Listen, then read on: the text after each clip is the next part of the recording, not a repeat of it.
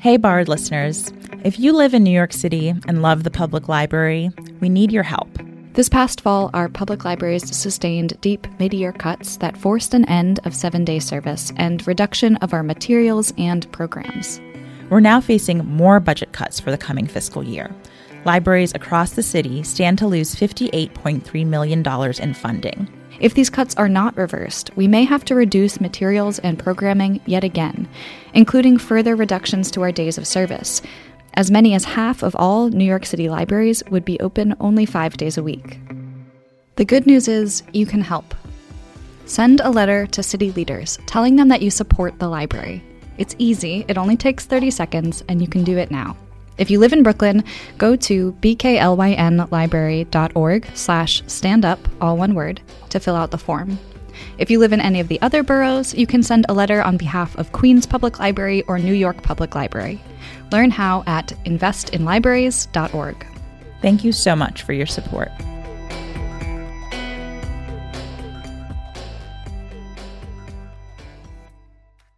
Hey, borrowed listeners, Virginia here, and with me in the printing room of Central Library is Haling Oropeza. Hi, Haling. Hi, and thank you for having me. Thanks so much for being here. So, you work at Central Library's InfoCommons as a librarian, and InfoCommons, for those who don't know, is an incredibly busy place. Whenever I walk by, I see two or three patrons waiting to ask questions about computers or printing or filling out, you know, various applications. Um, and I wanted to talk to you in particular because here at Borrowed, we've been thinking for a while about how to tell a different kind of story about the library. Because over the past few months, we at the library have seen an increase in people coming to New York City seeking asylum, often from the Caribbean, Central, and South America. Uh, yeah, my coworkers and I noticed an increase in activity around mid September. Um, we noticed a small group of young men coming in. They would come in groups of three to seven individuals, um, and they would approach us for assistance. They were seeking aid in obtaining an ID card with uh, the ID NYC office um, here at Central. And given my fluency in Spanish here, um, I would often go over the application with them, asking about the type of documents they needed in order to fulfill the four point requirement. So, yeah, if listeners don't know, maybe could you explain what an ID NYC card is? Sure. An ID NYC card is a free city issued um, photo ID for New York City residents. It's a gateway to so many things in the city. Um, it often gives you the ability to fill out health benefits, um, use it at jobs, open bank accounts, and so much more. Gotcha. So I wonder if you could tell us about some of the people you've helped in the past few months, you know, asylum seekers maybe looking to fill out an ID NYC application. Yeah. Um, so I was able to assist a family. It came in, it was a married couple and uh, two brothers. They had like little to no computer literacy skills. So they asked me if I could like help them out. They didn't want to be denied. There was that big fear of just doing the whole process all over again. So I go with them, you know, explain to them the application so that they give me their names, their addresses, the forms that I need to print and scan. So once we do that, we'd make the appointment as well oh. for all four of them. oh my gosh. And this is all in Spanish, of course. This is all in Spanish, correct. Yeah. Um, and then they also confide in me um, the troubles they've been going to and experiencing at the shelter, seeing discrimination, as well as some of their belongings had been taken by somebody who also lived there. Mm. So they didn't feel safe there um, and wanted to get on with their lives and ask me about job opportunities. They ask me about food and clothing. And, you know, they're coming to the library asking all of these different questions. And, you know, you're an information librarian, right? And so it's your job to connect them with all these different resources. So I'm sure they're very grateful to walk in and have one person who they can actually communicate with kind of show them around. Yeah. So I try. Yeah. I try my best. Yeah, I mean, we're really lucky to have you. And and the other staff. I mean, recently I talked with um, Allison Pryor, and she's the new Americans navigator at BPL. Um, and she's another staff member here who helps asylum seekers navigate these services in New York City, as you're doing. So here's a little bit from Allison.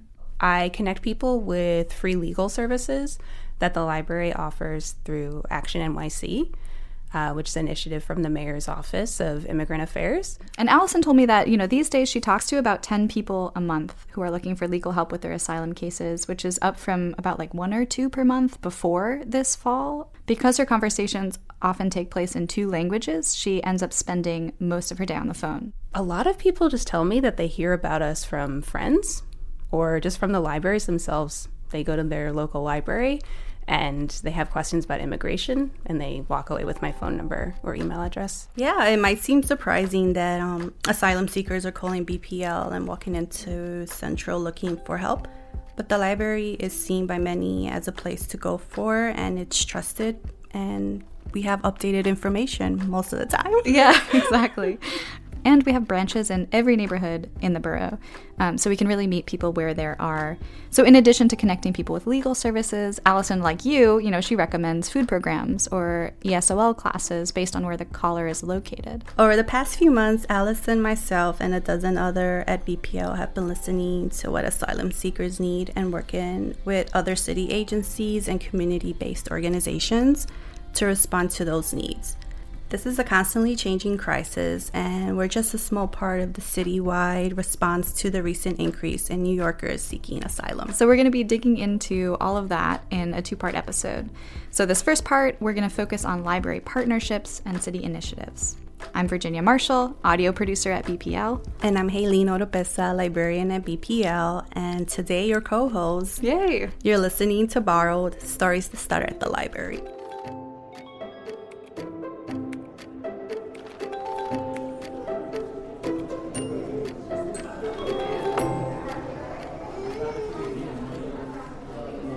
If you walk into the Civic Commons on any given weekday, you'll see families waiting for appointments at our passport office, people on public computers, and individuals lining up for appointments with ID NYC. The Civic Commons is a new part of Central Library on the Flatbush Avenue side of the building. It's also where asylum seekers can set up free private appointments to get legal help with the Immigration Justice Corps in Action New York. The Civic Commons has become a kind of hub for asylum seekers. And on a recent Friday morning, we met Manuel Castro, the Commissioner of the Mayor's Office of Immigrant Affairs, or MOIA, in Central Library's Civic Commons. He said it felt good to be back at the library. The library was always a, a refuge for myself. I I was a migrant child myself. I came here when I was five. I crossed the border with my mother when I was uh, a young kid, and I grew up undocumented here in Brooklyn. In one of the places that I could find some comfort. I mean, life was a bit chaotic. I went to school near near the uh, main branch here at the Brooklyn Library, and so after school I would come here, and it was just at peace. Commissioner Castro went to college and became part of the movement of undocumented young people who pushed for legal status. After graduation, he continued to advocate for immigrant rights, becoming executive director at New Immigrant Community Empowerment, an organization in Queens, before he was appointed commissioner at MOIA. There, he oversees city services for newly arrived New Yorkers. It's a big job because New York City is such an international place. He said that his work is often influenced by global immigration and migration patterns. You know, whenever there's a situation, uh, usually a crisis anywhere in the world, you, you see, you know, those impacted arrive in New York City because really it's been a destination for people who are seeking refuge, but also because they have existing family ties or community ties here.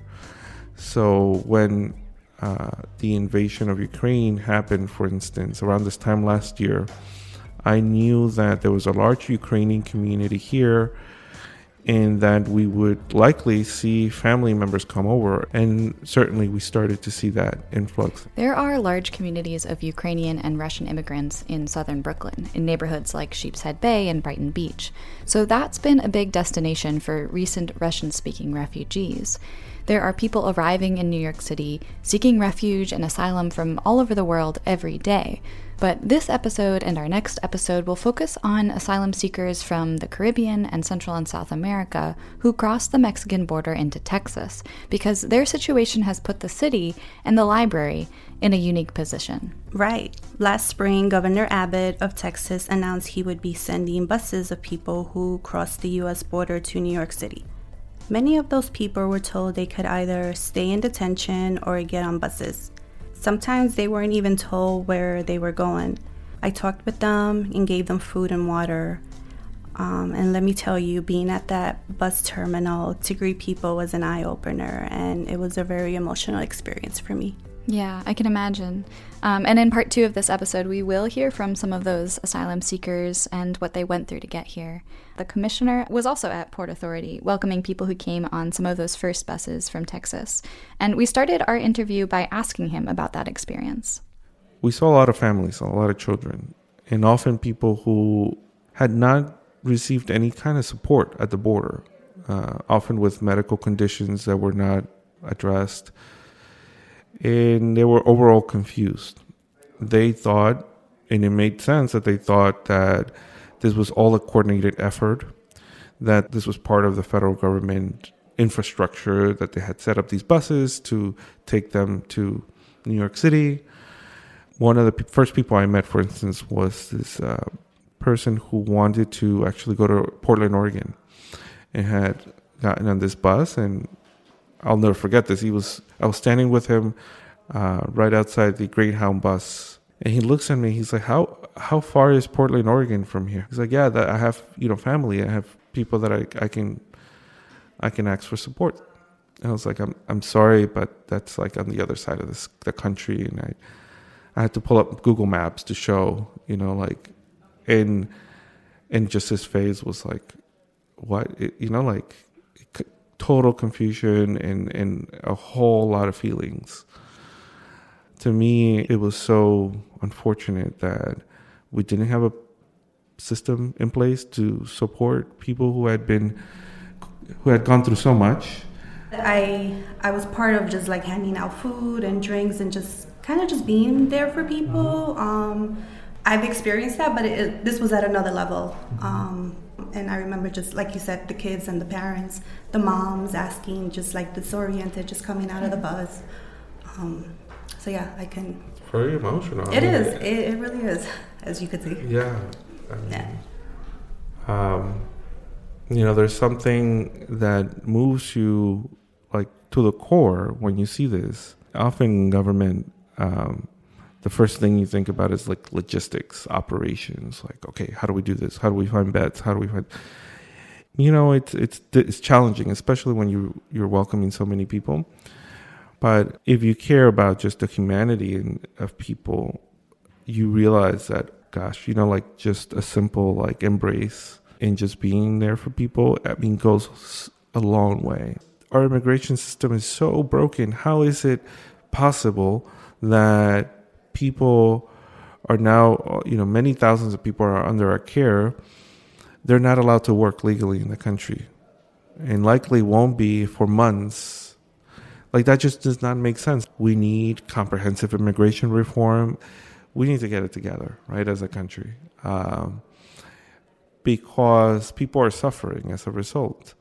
And with in, and we shouldn't forget that you know we have a large undocumented population many who have lived here for decades, who are New Yorkers, who are American, really. Uh, you know, I grew up undocumented. I grew up as a dreamer, and I had I didn't know anywhere else but New York City. But I was being told you don't belong here. That just just not doesn't make sense. Yeah. Um. So, what is something that um or ways that our listeners can help asylum seekers in their everyday lives?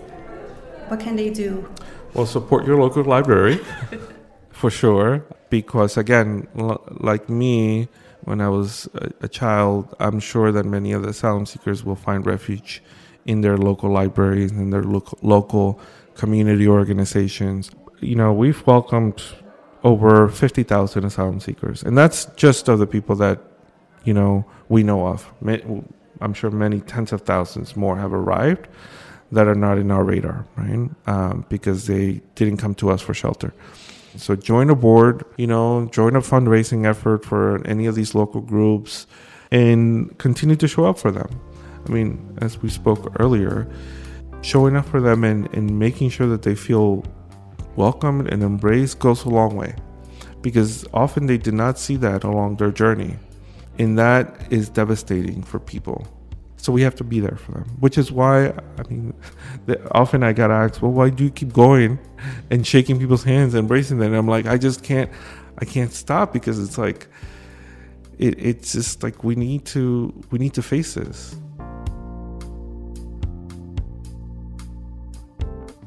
That was part of our interview with Manuel Castro, the commissioner at the Mayor's Office of Immigrant Affairs. MOIA, along with NYC Human Resources Administration, partners with the library to support the New Americans Navigator position, which is Allison's title.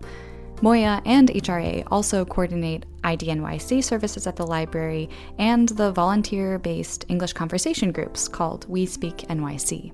MOIA also set up navigation centers across the city last fall, which are places asylum seekers can go to get information about legal services, food programs, housing, and information about New York City schools. We'll put information about all of those programs on our episode webpage. And the library partners with other nonprofits and organizations to serve asylum seekers. Just last month, BPL partnered with KIND, which stands for Kids in Need of Defense. KIND is an organization that works with children who cross the border. So, we are currently working with unaccompanied minors who are crossing without guardians. They are under the age of 18, sometimes even babies of five months old.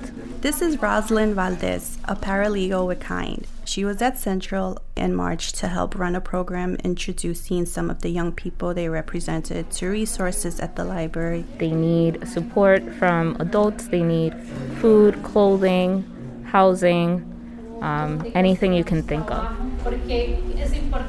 There were a lot of teens at this particular event, so a speaker gave a presentation in Spanish about financial literacy.